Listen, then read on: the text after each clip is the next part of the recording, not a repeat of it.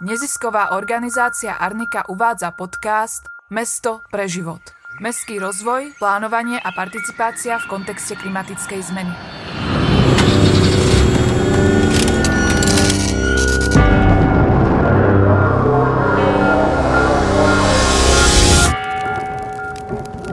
Časť druhá.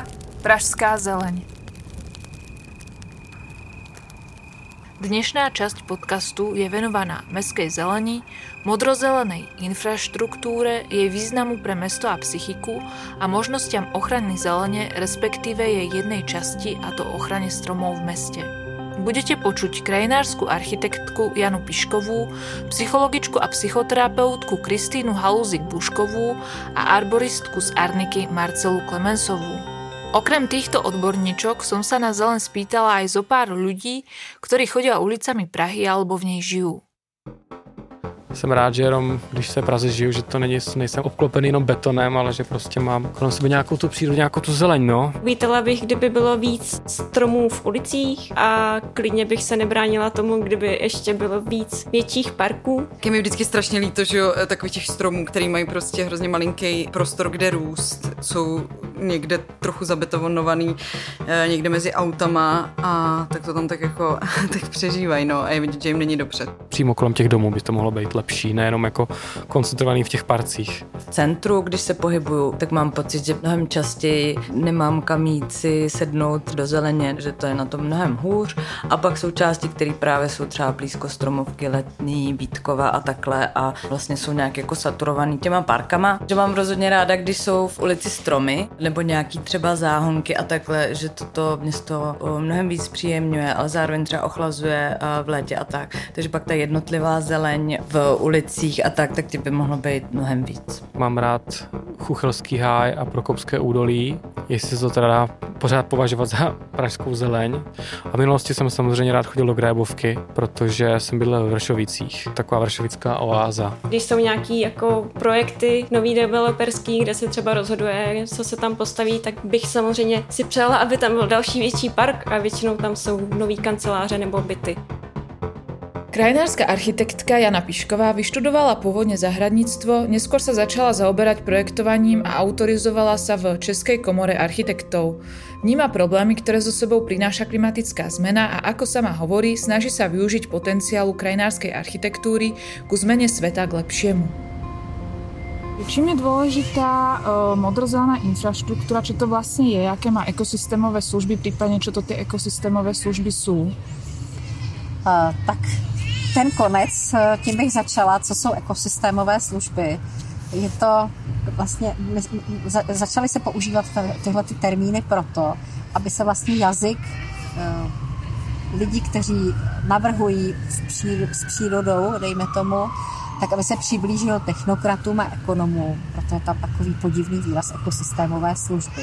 Ale vlastně je to, eh, je to obrovská řada věcí, které pomáhají lidem, přírodě, a vlastně i, i ekonomice, protože využíváme, využíváme potenciálu krajiny, včetně měst a vlastně ty, eko, ty ekosystémové služby, třeba dejme tomu, díváme se na velký strom, ty tady spolu, tak ten chladí, uh, zlovčuje, uh, stíní, kompenzuje teplotní rozdíly, brání uh, velkému větru v zimě a je velmi bohatým biotopem. Kromě toho je to velmi důležitý kulturní prvek, protože ho potřebujeme i emocionálně.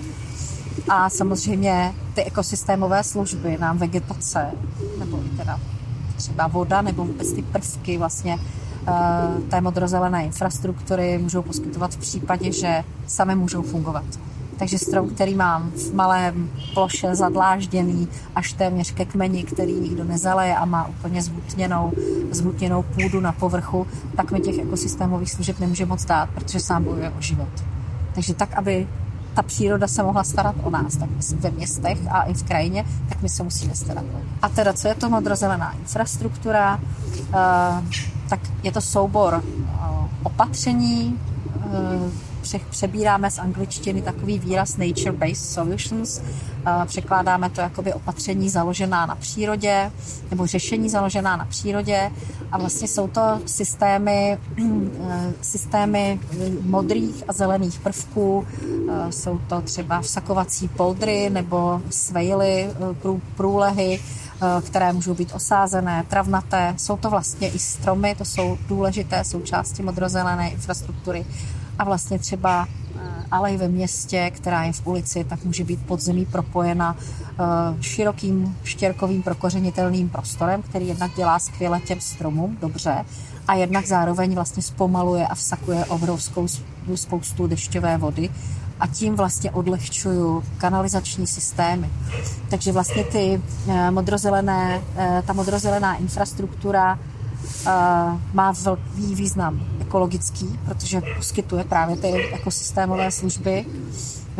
Velký význam ekonomický, protože právě když třeba velkou část té vody pošlu do zelených ploch, tak mm, odlehčím kanalizačním systémům a vlastně i jejich údržbě Neznamená to, že je tam nemusím mít, musím tam mít nějaké pojistky pro stoletou vodu a podobně, ale výrazně se tím odlehčí a péče o ně je mnohem levnější než péče o kanalizační systém.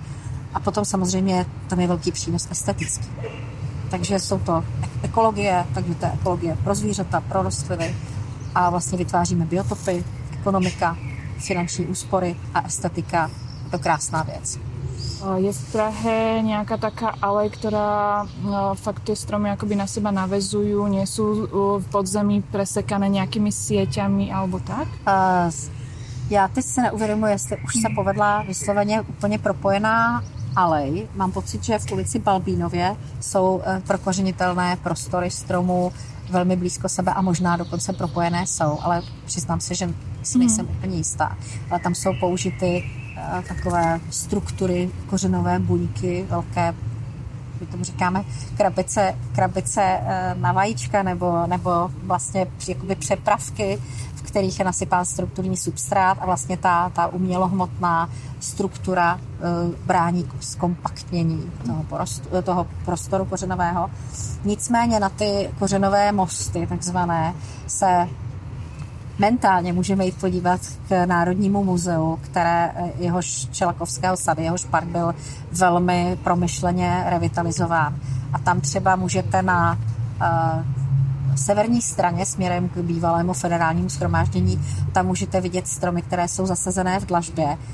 Ty jsou propojené a jsou vlastně propojené i uh, tunely podzemními tedy, nebo těmi prokořenitelnými mosty s malými, byť, ale přesto důležitými zelenými plochami. To tež pak je tam třeba na druhé straně vysazený platan, který sice nedosahuje až do zelených ploch, ale má sám 60 metrů krychlových prokořenitelného prostoru, což je na město absolutní luxus, ale to je, taky je to na tom platanu vidět, je tam, byl tam sázen relativně mladý a dneska uvidí ho každý, protože to je zase na jižní straně uh, muzea a stojí tam sám, ještě má dole u paty takovou zajímavou černou trubku a ta je tam proto, protože na to najížděli vozidla údržby a čurali na to psy. Takže mm-hmm. obojí vlastně by tomu stromu, těm stromům mohlo velmi ublížit. Ako se dá dostať vlastně v současnom stave eh, zelen do měst tak, aby se zároveň to město udržalo nějakým způsobem kompaktné, aby se nepredlužovali vzdálenosti? Rozhodně to je nesmírně těžká věc, protože eh, na jednu stranu chceme zahušťovat město a chceme dělat město krátkých vzdáleností. Ale na druhou stranu máme spoustu velmi cených území, kterými třeba nemusí být jenom parky, v kterém, když nás posluchači teď nevidí, ale kolem nás je krásný malý park na Smíchově, tak eh, je spousta takzvaných vágních míst, což jsou nějaká jako zapomenutá, opuštěná místa, kde eh, spoustě lidí připadá, že to tam je neupravené, zapomenuté, neudržované, ale vlastně ta místa mají jednak vysokou ekologickou funkci a jednak eh, jsou relativně levně a velmi rychle přetvořitelná v rekreační území s vysokou ekologickou hodnotou. A vlastně tím, že tam ta vegetace roste sama, bez přispění člověka, tak je už dneska naprosto nezávislá na zásazích člověka, takže ji nemusíme hnojit, nemusíme to zalévat a tak dál. A e, vlastně říkejme tomu třeba brownfield. Ale vlastně tohle je věc, která je velmi podceňovaná. A vlastně považuje se to za místo, které je vlastně takový nepořádek a proč bychom ho neproměnili v něco hezkého, takzvaně a neudělali tam třeba nový park a kus nového města. Já si myslím, že právě velmi promyšleným usazováním nového developmentu do těch brownfieldů se nemusí nic pokazit. Ale třeba za naprosto jako, teda, jako typický průšvih považuji development Rohan, eh, Libeňského ostrova nebo Libeň, oblasti Libně, kde vlastně ty brownfieldy byly přetvořeny v relativně luxusní bydlení kde jsou komplexy obytné a jsou kolem nich vytvořené jakoby zahrady pro majitele těch domů. Jsou oplocené, nepřístupné, totálně vlastně vyloučené ty lokality. E, ta příroda, která tam byla, byla úplně odbagrovaná, vlastně bez jakéhokoliv ohledu na to, že tam byly stromy, které by tam mohly přežít. A vlastně je tam taková vlastně mrtvá zóna, protože když jdete okolo, tak ani vlastně ty lidi z těch domů si tam nechodí sednout takže něco není dobře, ale myslím si, že skutečně, eh, když jedete do Německa, do Rakouska, do Anglie, tak tyhle ty zóny jsou běžně prostupné eh, a právě možná tím, vlastně jak říká Jan Gell, kde, lidé jsou tam, kde jsou lidé. Takže pokud je to mrtvá, mrtvá zóna a nikdo z toho, ani z toho obytného souboru si tam nepůjde sednout, tak si tam taky nikdo jiný nepůjde sednout. A je to, to, si, to si myslím, že je obrovská chyba, a vlastně při tom plánování těch území se postupuje skutečně velmi nezodpovědně, protože eh, první vlastně by se měl developer nebo i vlastně odbor územního plánování dívat na to území, jakou má konfiguraci terénu, co tam dělá voda, kam teče voda, odkud teče kam voda, jak vypadá vegetace, protože vlastně mladý tenonký strom může zadarmo během té, toho plánovacího procesu a během stavby se změnit v velmi vitální, krásný, už jako viditelný strom. A je to zase zadarmo bez práce. A vlastně eh, projektanti velmi často vůbec tohle nerespektují. Berou to jako, že to je, já naprosto nesnáším slovo nálet jak nálet. Je to spontánní vegetace, která tam prostě roste. Ale neznamená to, že je méně cená než ta, kterou jsme tam pracně zasadili a, a trápíme se tím, jestli přežijeme. Ja som zaregistrovala, že v Holešovicích pri rieke sa má robiť taký nejaký malý park. O, tak tam myslím, že bolo už pár návrhov aj takých, o, ktoré sa snažili vychádzať z toho súčasného stavu. Tam je to tiež také mierne divoké, myslím, či? Je, já si myslím, hmm. že já bych, pokud to bude slyšet v podcastu, tak bych ráda pogratulovala kolegyním, které vyhrály soutěž o parku vody a myslím si, že to vzali velmi dobře a líbí se mi jejich návrh a jsem ráda, že to vyhráli oni. A tam skutečně v zadání uh, úřadu nebo vlastně té městské části bylo respektovat co nejvíc vlastně ty hodnoty místa a vlastně ho do, to doplnit. Mm-hmm. A to se tam stalo. Tam, tam skutečně ten potenciál je velký. Mm-hmm. Tak to je vlastně taká nová věc, která teda ještě len bude, ale v současnosti asi nemáme v Prahe nějaké město, které by bývalo vágním terénom. Místo, místo mm. které bylo vlastně ten vágní terén, který byl přetvořen na uh, nějaký rekreační nebo na nějakou novou, novou věc, tak je vlastně nad eh, eh, komplexem Valtrovka na kopcích. To dělala eh, kancelář Terra Florida, krajinářská, a tam si myslím, že oni využili velmi dobře všech prvků živých i neživých, které tam byly a jsou doplněny hodně přírodě blízkým způsobem, takže tam je takový suchomilný stepní trávník, víceméně částečně to, co tam se vlastně chytlo samo, něco bylo doseto, jsou tam staré stromy, jsou tam ovocné stromy, jsou tam i různé betonové zbytky, působí to strašně příjemně, uvolněně a lidi tam velmi rádi chodí. To si myslím, že stojí za návštěvu.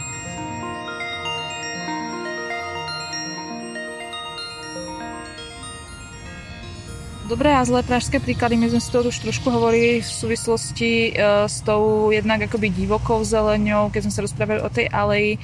Uh, nevím, či vás k tomu ještě něco napadá? Ne, u, těch, u, toho, u toho dobrého příkladu tam bych řekla, že skutečně ty Čelakovského sady jsou úplnou, úplným katalogem opatření modrozelené infrastruktury, přestože to nevidíme, protože jsou tam třeba svahy pod, pod magistrálou, které jsou velmi prudké a hrozila by tam eroze a moc by toho tam nerostlo, ale tam zase projektanti uh, dali retenční substráty, vlastně kompostové, kvalitní substráty a vlastně v zemině, to je i na polích, když je v tom dostatek organických materiálů a jsou propustné a kypré, tak mají daleko větší schopnost jímat vodu.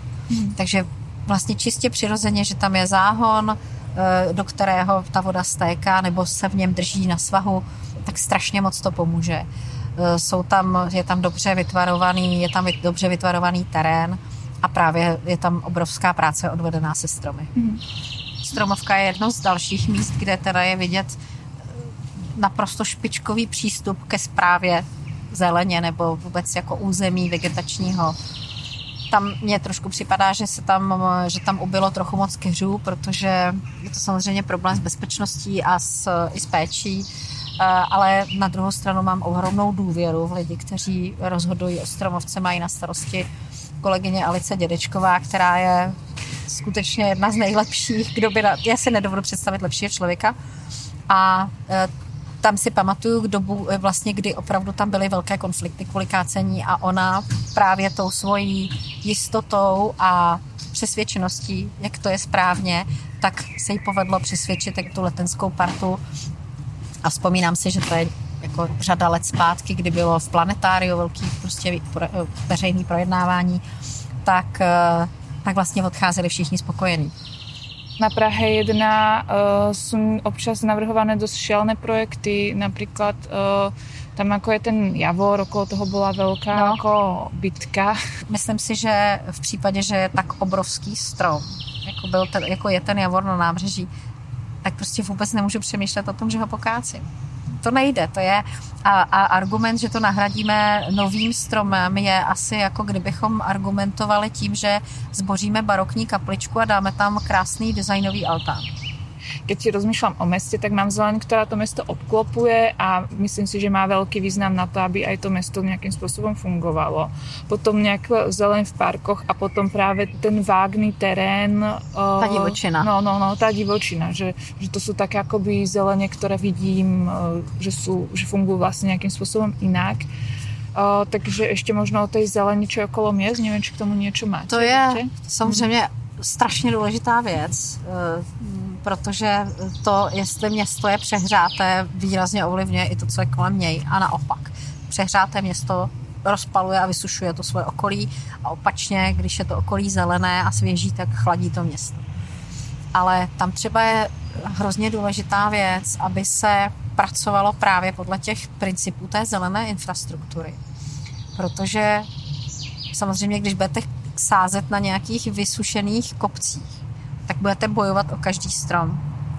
A budete to muset jezdit zalévat. Ve chvíli, kdy začnete sázet prvotně, kdy jednak sahnete do terénu a uděláte si tam třeba různé deprese, kde teda se bude voda po deštích združovat a tam si nasázíte stromy, tak máte daleko větší šance, že ty stromy přežijí.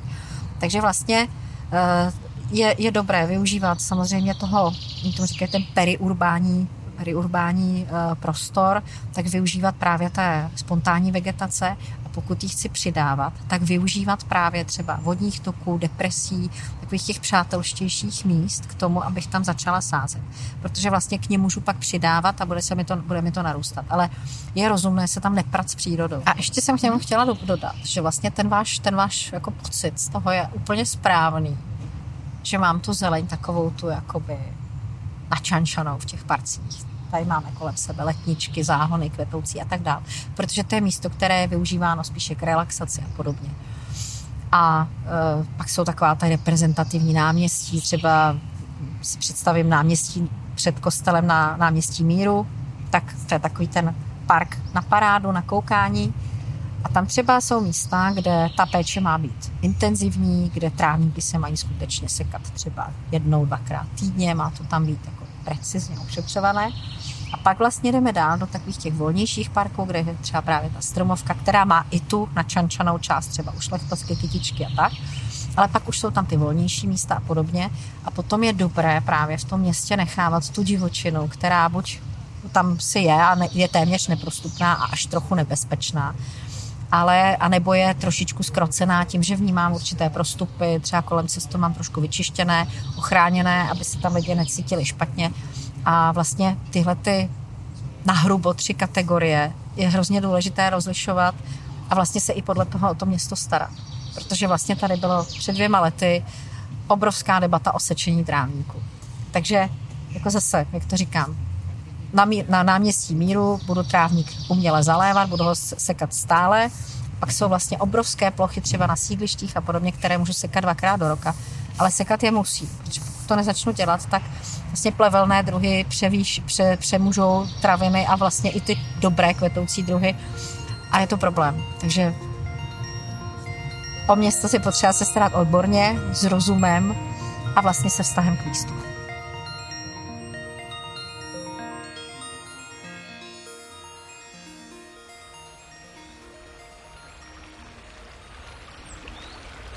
Zeleň má na psychiku člověka jednoznačně pozitivní vliv eh, a dokazují to i výzkumy, eh, které opakovaně ukazují na to, že pobyt v zeleni, ať už eh, takové jako kontemplativní nebo aktivnější v podobě nějakého, nějakého cvičení, vede ke, ke, ke snížení stresu a vede k tomu několika způsoby. Jeden je, že snižuje uh, stresový hormon kortizol uh, výrazně, což nás samozřejmě sklidňuje. Eh, studie ukázala, že, že toto sklidnění nám může vydržet až celý den, eh, snižuje nám krevní tlak, vyrovnává srdeční rytmus. Kristýna Haluzik-Bušková je psychologička, ktorá sa v rámci svojho výskumu venovala traume komunizmu.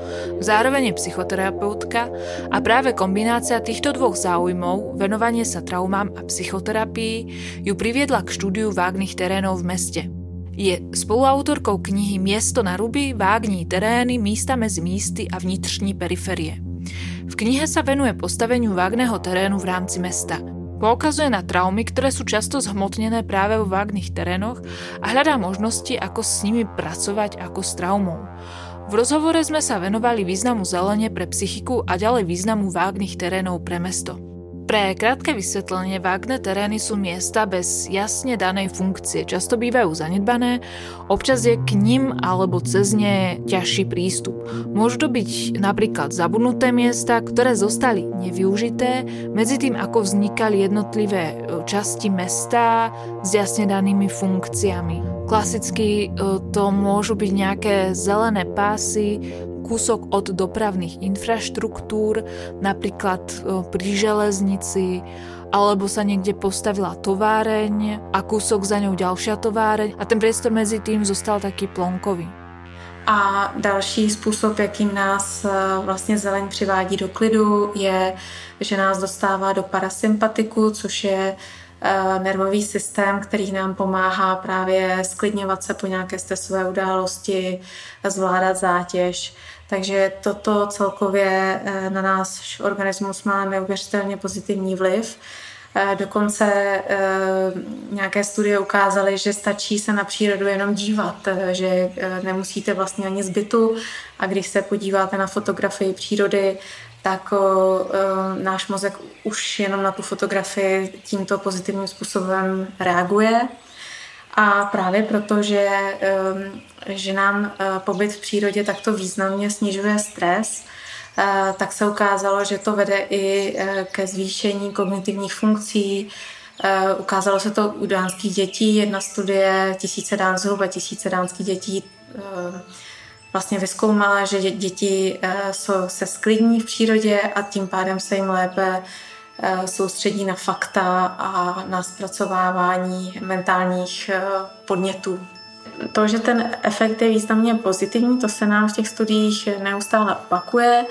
A pak jsou i, i další studie, které, které nám pro změnu ukazují, eh, že ten efekt může být až tak veliký, že, že významně sníží u dětí riziko Eh, psychiatrických diagnóz, eh, různých eh, depresivních onemocnění, úzkostných onemocnění, stresových onemocnění a psychosomatických onemocnění v porovnání s dětmi, které nežijou v přírodě, nemají k přírodě přístup, se to ukázalo, že tento efekt je až 28%. A zhruba na 95 tisících lidí v Británii se zase ukázalo, že lidé, kteří žijou ve významně zelených oblastech, eh, tak mají významně nižší riziko depresivních onemocnění. Čo sa týka špecificky vágných terénov, tak tieto majú v niečom aj pozitívny vplyv na človeka? Já myslím, že můžou mít jako pozitivní i negativní. Pozitivní v tom, že i vágní terén je většinou příroda. Pokud to není vysloveně nějaký brownfield, kde kde prostě jenom hlína, uhlí, nevím cokoliv, tak, tak je to často v příroda, zvlášť v východoevropských městech, na které my jsme zvyklé, zvyklí. Um, takže se dostáváme svádným terénem do zeleně. A samozřejmě, že e, často jako nejde jenom o takovou tu harmonizující zeleň. E, citlivé povahy e, tam můžou vidět různé nebo lépe řečeno můžou zažívat různé úzkostné pocity z toho, že, že tam najdou obvykle nějaké ruiny, nějaké stavby, fabriky, čehokoliv zkátralého, co, co působí takovým neuspořádaným dojmem. A toto samozřejmě může zase jít jako proti, eh, proti tomu pocitu klidu, také tím, že často tam není ta zeleň nějakým způsobem upravovaná. Eh, pokud tam lidé chodí často, tak jsou tam nějaké vyšlapané cestičky, eh, pokud ne, tak je to spíš divočina a člověk musí trošku zapojit mm, hlavu, aby se tam orientoval a samozřejmě, že například nám, že nám takovéto prostory můžou vyvolávat pocity úzkosti, protože si potom nejsme jistí, jestli se v těchto prostorách eh, nám něco nemůže stát. Takže, takže to samozřejmě proti, jako, proti tomu pocitu jít může, a, ale eh, spousta lidí ve městě je zvyklá chodit do vágních terénů, ani si neuvědomuje, že to jsou vágní terény, vnímá je třeba jako přírodu a převažuje u nich naopak ten, ten pozitivní vliv.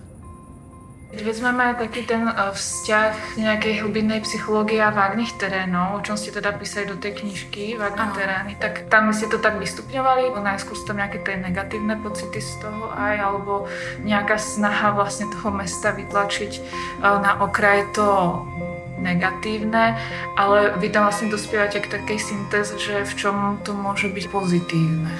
Uh, ano, uh, uh my jsme vlastně eh, s, s týmem eh, těch vědců kolem, kolem knihy Města na Ruby eh, přišli na to, že, že vágní terén v sobě obsahuje primárně často paměť. Jo? Že je to prostor nějaký paměti, kde, kde něco kdysi bylo a to dosloužilo.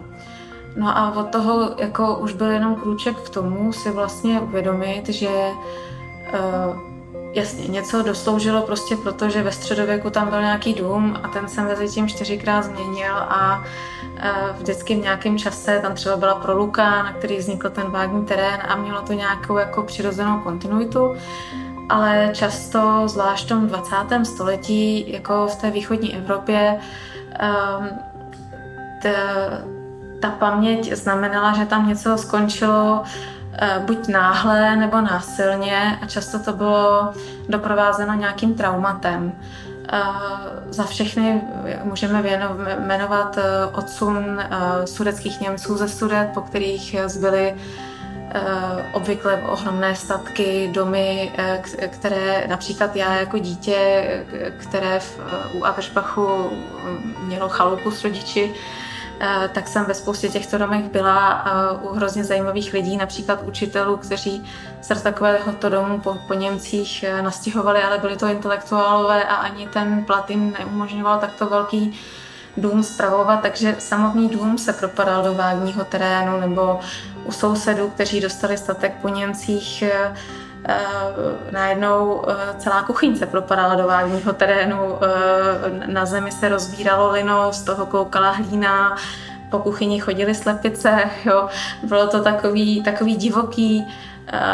Da, da, další taková věc je, že ve 50. letech spoustu fabrik bylo skonfiskováno, už, už za druhé světové války židovští obyvatelé přišli o své fabriky, Eh, jejíž pozůstatky můžeme například stále vidět v Brně. Eh, v těch 50. letech se zase jednalo o ty české živnostníky, české fabriky, eh, o celé činžáky, o které se pak ten nový komunistický režim neuměl starat, neměl na to prostředky a taky se nám propadaly, propadaly do vágnosti. Potom na severu Čech se odehrála obrovská tam bylo hodně toho průmyslu, hodně i byla to těžební oblast. po níž zbyly obrovské vágní terény. A, a zase potom po roce 89 ty komunistické e, podniky krachovaly, spousta textilek zkrachovala, který se například taky dneska propadají do, do vágních terénů, takže, takže my, jsme, my jsme toho tady jako hodně měli právě e, těch vágních terénů ve spojení s nějakou politickou nestabilitou, kdy, e, která pro některé lidi byla velmi osobní, například pro ty vyhnané Němce nebo pro ty lidi, jimž skonfiskovali majetky v 50. letech. Um, možná méně osobní potom pro, pro nás, jako pro všechny, pro národy, jsme přišli o ty textilky, ale stejně nás to nějakým způsobem bolelo. Takže jako s těma místama je spojená nějaká bolest. Um, a teď, teď jde asi o to, uh, jak, jak ji potom zpracovat. Um, já bych řekla, že když se teda teďka držím toho českého kontextu, tak myslím, že nějak všichni víme, že, že v 90. letech jsme se všichni spíš chtěli posunout do budoucnosti. Nehleděli, nehleděli jsme na to ani v těch desátých letech a, a vlastně teprve teďka začínáme nějak ty obsahy reflektovat. A možná jsme i na nějakou dobu jako do těch vágních terénů potřebovali uh, odsunout, protože jsme nevěděli, co s nimi. A vlastnost, uh, když má člověk nějaké trauma a má ho proto, že že něco nezvládl, že se před něčím neuchránil, to znamená třeba neuchránil ten svůj dům, neuchránil tu fabriku, nebo přišel celý region o práci, protože zkrachovaly ty velké textilky, tak, tak na to moc jako nechce myslet a má tendenci to odsunovat pryč, eh, protože v tu chvíli neví, co jiného by s tím udělal. A, a to je v pořádku. Akorát, akorát, když to jako trvá moc dlouho, tak nás to potom může jako totálně zaplavit. A to se třeba stalo právě nějakým těm městečkům na Mostecku například, kde, kde takovýhle diskontinuity bylo tolik, že potom ty vágní terény byly všude okolo nich, ze starých výsypek, na, na, na, na návsi zhroucená jednota, že už tam bylo víc vágního terénu, než, než vlastně eh, toho, čemu my říkáme persona města, to znamená toho toho, toho, co v tom městě funguje, co ho nějak definuje, ty, jasné identity. A to, to už potom samozřejmě lidem nedělá dobře. A, a teď je jako otázka e, právě jako, co s těmi vágními terény. A to souvisí, myslím, e, s tou vaší otázkou, jako jak to přetvořit pozitivně.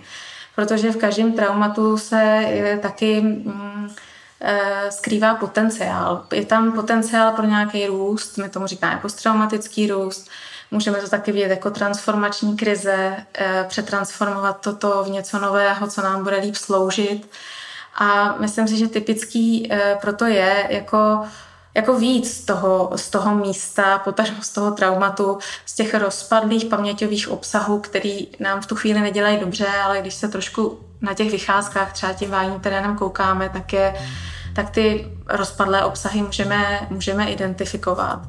A tohle se třeba úžasně povedlo v Berlíně, kde eh, bylo obrovské množství vágních terénů po, po berlínské zdi. A eh, oni dlouho nevěděli, co s, co s tím. Byl tam tlak developerů, aby se to místo prostě zastavilo. A, a spousta lidí na to mělo odlišné názory. A, a vlastně to město udělalo chytrou věc, že Eh, že, že ty různé stakeholders, řekněme, v tom procesu si přizvalo a začali o tom diskutovat a za pomocí architektonického studia ta diskuze se opravdu povedla a oni, oni vytvořili vlastně takový vágní park, eh, kde, kde zachovali určitou divokost eh, té přírody a zároveň do ní dali nějaký řád. Dali ho tam tím, že, že skrz staré koleje z nichž už vyrůstaly břízky a jasany, tak, tak tam dali, tak tam eh, vlastně skrz vedle nich vedli naprosto geometricky přesný chodníček, který, který tomu dával nějaký řád a nějakou osu, po které lze chodit. Dali tam funkce, které si přála ta komunita, různá kulturní centra, takový živý památník té, eh, té, té zdi, místa pro děti a, a zároveň určitý prostor vyhradili ten devel, i těm developerům, aby prostě i to, i to jako město mělo i tu poptávku po těch bytech. A, a celé, celé se to podařilo udělat do takového celku, že dneska ty jednotlivé parky a tady ty zóny podél, podél té zdi bejvalé tvoří novou osu města. A je na tom hrozně krásný to, že um, že, že vlastně, když třeba jdeme zpátky k nacismu, tak to je přesně, kde Šper chtěl nějaký jako super bulvár, jako výstavní, takovou tu narcistní, řekněme, prezentaci toho nacistického režimu a oni to teď přetvořili ně, ně, jako něco hluboce demokratického a um, a hezky se na tom ukazuje, že, že to, aby člověk z toho traumatu vytvořil něco pozitivního, co bude sloužit všem, tak je k tomu potřeba k tomu místu přistupovat hrozně individuálně.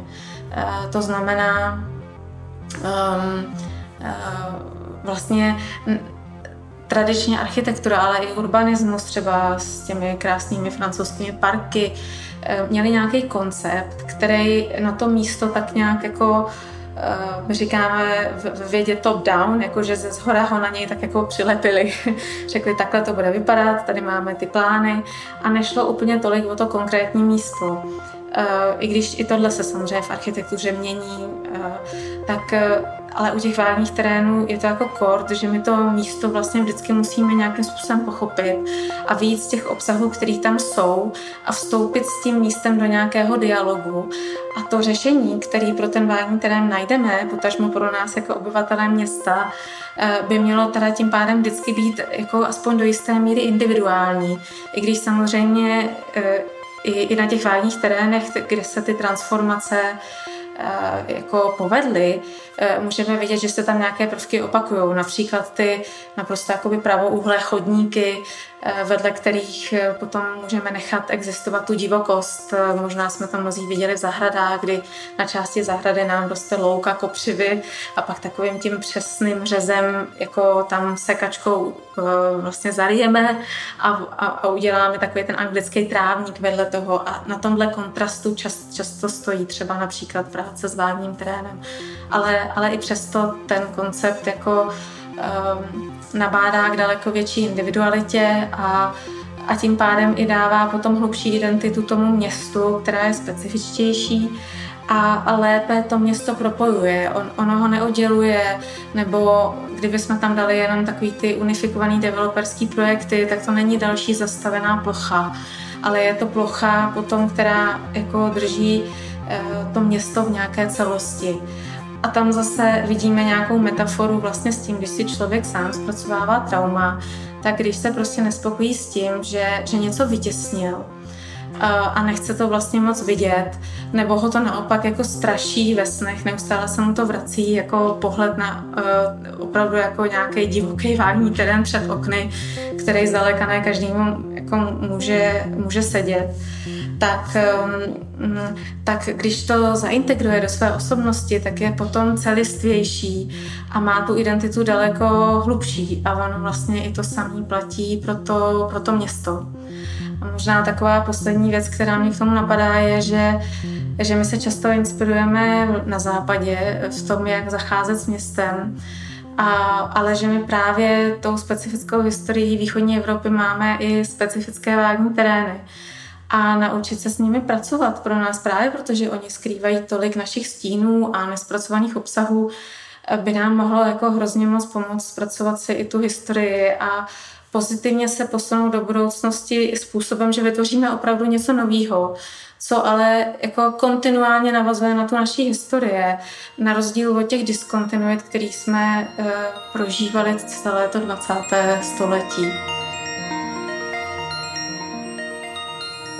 S krajinárkou Janou Piškovou a psychologičkou a psychoterapeutkou Kristinou Haluzik-Buškovou sme sa bavili o význame zelene či modrozelenej infraštruktúry pre mesto, pre psychiku, zhodnotili sme možnosti nadvezovania na zeleň vo vágnych terénoch a podobne. Z oboch rozhovorov je jasné, že modrozelená infraštruktúra je pre mesto nenahraditeľná. S arboristkou Marcelou Klemensovou sme sa preto rozprávali ďalej o tom, ako sa dá chrániť jeden konkrétny druh zelene, a totiž stromy. O tom, čo môže urobiť aktívny občan, keď vidí, že sa so stromami nezaobchádza správne. Čo robiť, keď vidím, že sa niekto chystá vyrúbať strom alebo stromy? Eh, tam je asi nejdůležitější to, eh, jestli ten člověk má informace o tom, že se kácí v souladu se zákonem nebo ne. Eh, pokud si tím není jistý, je asi serióznější si to napřed zjistit. To ale samozřejmě záleží na tom, kdy před tím stromem ohroženým stojíte. Pokud nejsou úřední hodiny, tak to nezjistíte, lidově řečeno. Takže pokud tam existuje docela reálná možnost, že něco není v pořádku, je dobré rovnou volat máte dvě možnosti. Buď policii, nebo Českou inspekci životního prostředí. Eh, doporučuji asi policii, protože ta může udělat to, že tu realizační firmu nebo její zaměstnance vyzve, aby předložili souhlas s kácením, jednoduše řečeno. Pokud je nemají ti zaměstnanci, můžou přivolat svého mistra, vedoucího, kohokoliv z té firmy. A je pravda, že takové povolení nebo nějaký doklad, z kterého ten poli, polici, ta policie České republiky zjistí, že je vše v pořádku, musí předložit. E, a je samozřejmě jasné, že to musí předložit e, policii České republiky, nejsou povinni to předložit řadovému občanovi. E, každopádně doporučuji, co nejdříve to jde, nebo pokud je na to čas, že se například dozvíte s určitým předstihem, že strom je určen ke kácení, nebo že má dojít jeho kácení, abyste si ověřili informace, jak, eh, jak, eh, proč ten strom má být kácený, zda na to kácení mělo být vydáno povolení. A tady je nutné tedy eh, kontaktovat příslušný orgán ochrany přírody, to je nejčastější odbor životního prostředí příslušné městské části. Vezmeme si príklad, kedy sa tvrdí, že k výrubu dochádza kvôli bezpečnosti, ale mám podozrenie, že je to neodôvodnené, že strom nebezpečný nie je.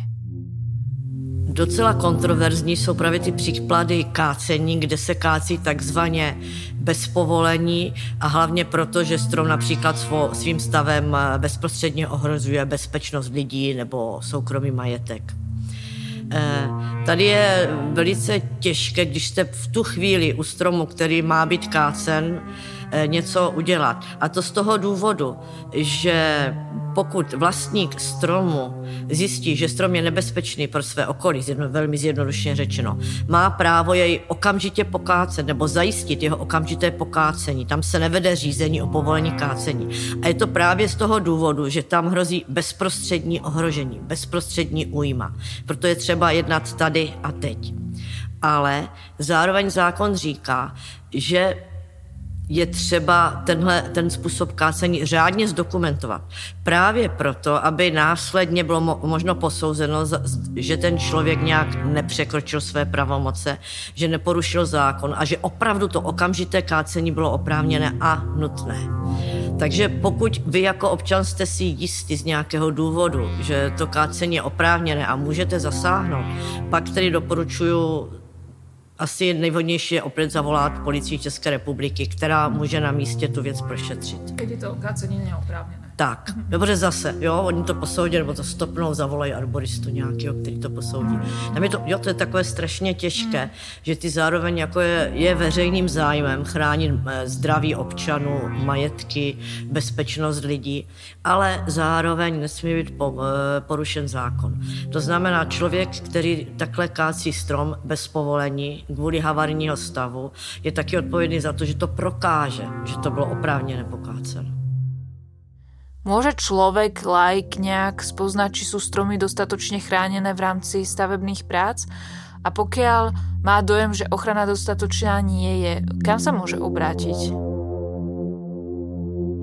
Stromy, které zůstávají na stavbě po jejím zahájení, to znamená typicky po zahájení e, výkopových prací, navážení stavebního materiálu a podobně, jsou ty stromy, které mají průběh realizace stavby přežít ve zdraví lidově řečeno. To znamená, že nesmí být zásadně poškozeny. Pokud zjistíme, dá se to často laickým pohledem, že stromy na stavbě jsou poškozovány, typické příznaky jsou například poškození kmene, eh, drastické ořezávání větví, eh, poškození kořenového systému. Měli bychom zasáhnout, protože to tady vypadá, že realizátor stavby neplní zákonné nebo i smluvní povinnosti. Totiž existuje jednak technická norma, jednak arboristický standard, jak chránit eh, stromy při stavebních pracích. Nejčastěji si uvědomíme, že je třeba chránit kmen stromu a to známe. To jsou různé případy bedne, bednění, ochrany nějakých valů kolem něho plotu a podobně. Ale, a co je možná ještě důležitější pro eh, dlouhodobou stabilitu toho stromu na místě té současné stavby, je ochrana jeho kořenového systému, kořenových náběhů. A tam si musíme uvědomit, že nejde jenom o to, že tam budou výkopové práce, které by snad měly zásadně ty kořeny třeba osekat, eh, poškodit, naštípnout, odstranit zcela, ale může tam mít také o zhutňování půdy. O zhutňování půdy v kořenovém prostoru stromu, z kterého vlastně ten kořen si bere živiny a vzduch a vodu. A tam stačí například dlouhodobé skladování stavebního materiálu nebo pojezdy těžkých stavebních mechanismů, aby k takovému nevratnému poškození toho kořenového systému došlo. Keď vidím, že sa niečo zanedbalo, nebola tam dostatočná ochrana a došlo k poškodeniu koreňa alebo kmeňa, dá sa to ešte nejak zachrániť? Bavíme se teda o ošetřování březných hrán na kořenech nebo na kmeni. E, ono je tady trochu, trochu rozdíl v tom starším konzervativním přístupu, kde bylo třeba e, typické e, natírat to různými ochrannými prostředky ty kořeny nebo typicky jste znali asi o ošetření voskem včelím a podobně. V současné době spíš se doporučuje tu ránu třeba i nechat tak a nebo podle jejího rozsahu a podle třeba podle druhu stromu eh, k tomu přistupovat eh, různě. Takže ta, ty názory nejsou jednotné, ale je pravda, že zase máme spoustu nové technologie, nové přístupy i třeba nové prostředky na občetření těch hran. Na koho se mám vtedy obrátit, aby se něco dělo? Po kom to mám vymáhat? Myslím si, že v takovém případě Nejdřív je nutno kontaktovat vlastníka toho stromu, potažmo teda vlastníka pozemku a domluvit se s tím, protože jednak u něj zjistíš, kdo ten strom poškodil, jednak eh, vlastně jako jakékoliv zásahy do toho stromu by měly být dělány s jeho souhlasem. Když je vlastníkem toho stromu nebo pozemku město, tak eh, je to, možná to není typicky odbor životního prostředí, ale spíš odbor, který se stará o údržbu zeleně, což může být nějaký technický odbor nebo odbor zprávy majetku a podobně. A keď se nechci se mnou bavit, jaké jsou další možnosti? Eh, pokud ta komunikace vázne, tak běžná komunikace eh, standardní, tak potom je možno použít nějaké legislativní páky, že prostě eh, použiju právo stěžovat si nebo požadovat informace podle příslušných zákonů. A velice oficiálně, takže na oficiální žádost, podnět nebo stížnost eh, příslušný úřad musí taky oficiálně odpovědět. Případně je možno se obrátit eh, přímo ne na státní zprávu, ale na samozprávu městské části a kontaktovat eh, člověka ze samozprávy, který má třeba na starosti životní prostředí, možná i toho nejvyššího starostu a tu stížnost přednes jemu pomáhá ta současná situace eh, ve společnosti, kdy opravdu na stromy se začíná jako více lidí dívat, více lidí je hlídá a zase více těch institucí a odpovědných lidí eh, si uvědomuje mm, jejich význam pro město. Takže trošku jako to rozvíření, to, medi, tam to mediální víření kolem klimatické změny a oteplování nám pomáhá, že i stromům je věnována větší pozornost. Počuli ste druhý diel podcastu Mesto pre život Pražská zeleň. Režia a nahrávky Martina Valášková, hudba a zvukový dizajn František Šec. Autorské nahrávky zvukových atmosfér a ruchov použitých v tejto časti nájdete na stránkach arnika.org lomeno Praha v sekcii podcast.